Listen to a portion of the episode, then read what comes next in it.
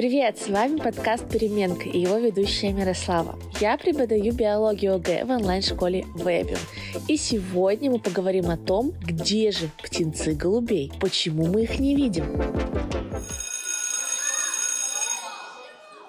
Голуби не рождаются сразу взрослыми, как и мы с вами. Просто голуби — это гнездовые птицы. Голубята сидят в гнездах, которые родители строят вдали от человека. Сизые голуби в природе вьют гнезда на скалах, где их не достанут хищные птицы.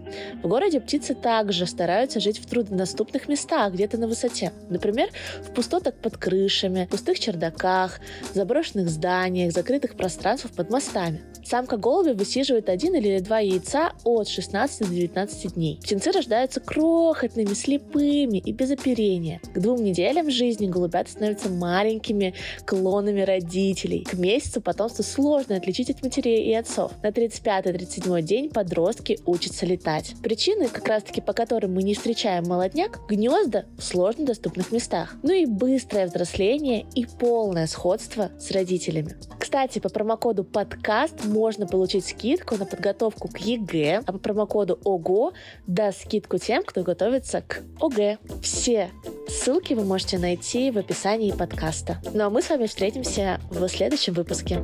Пока-пока.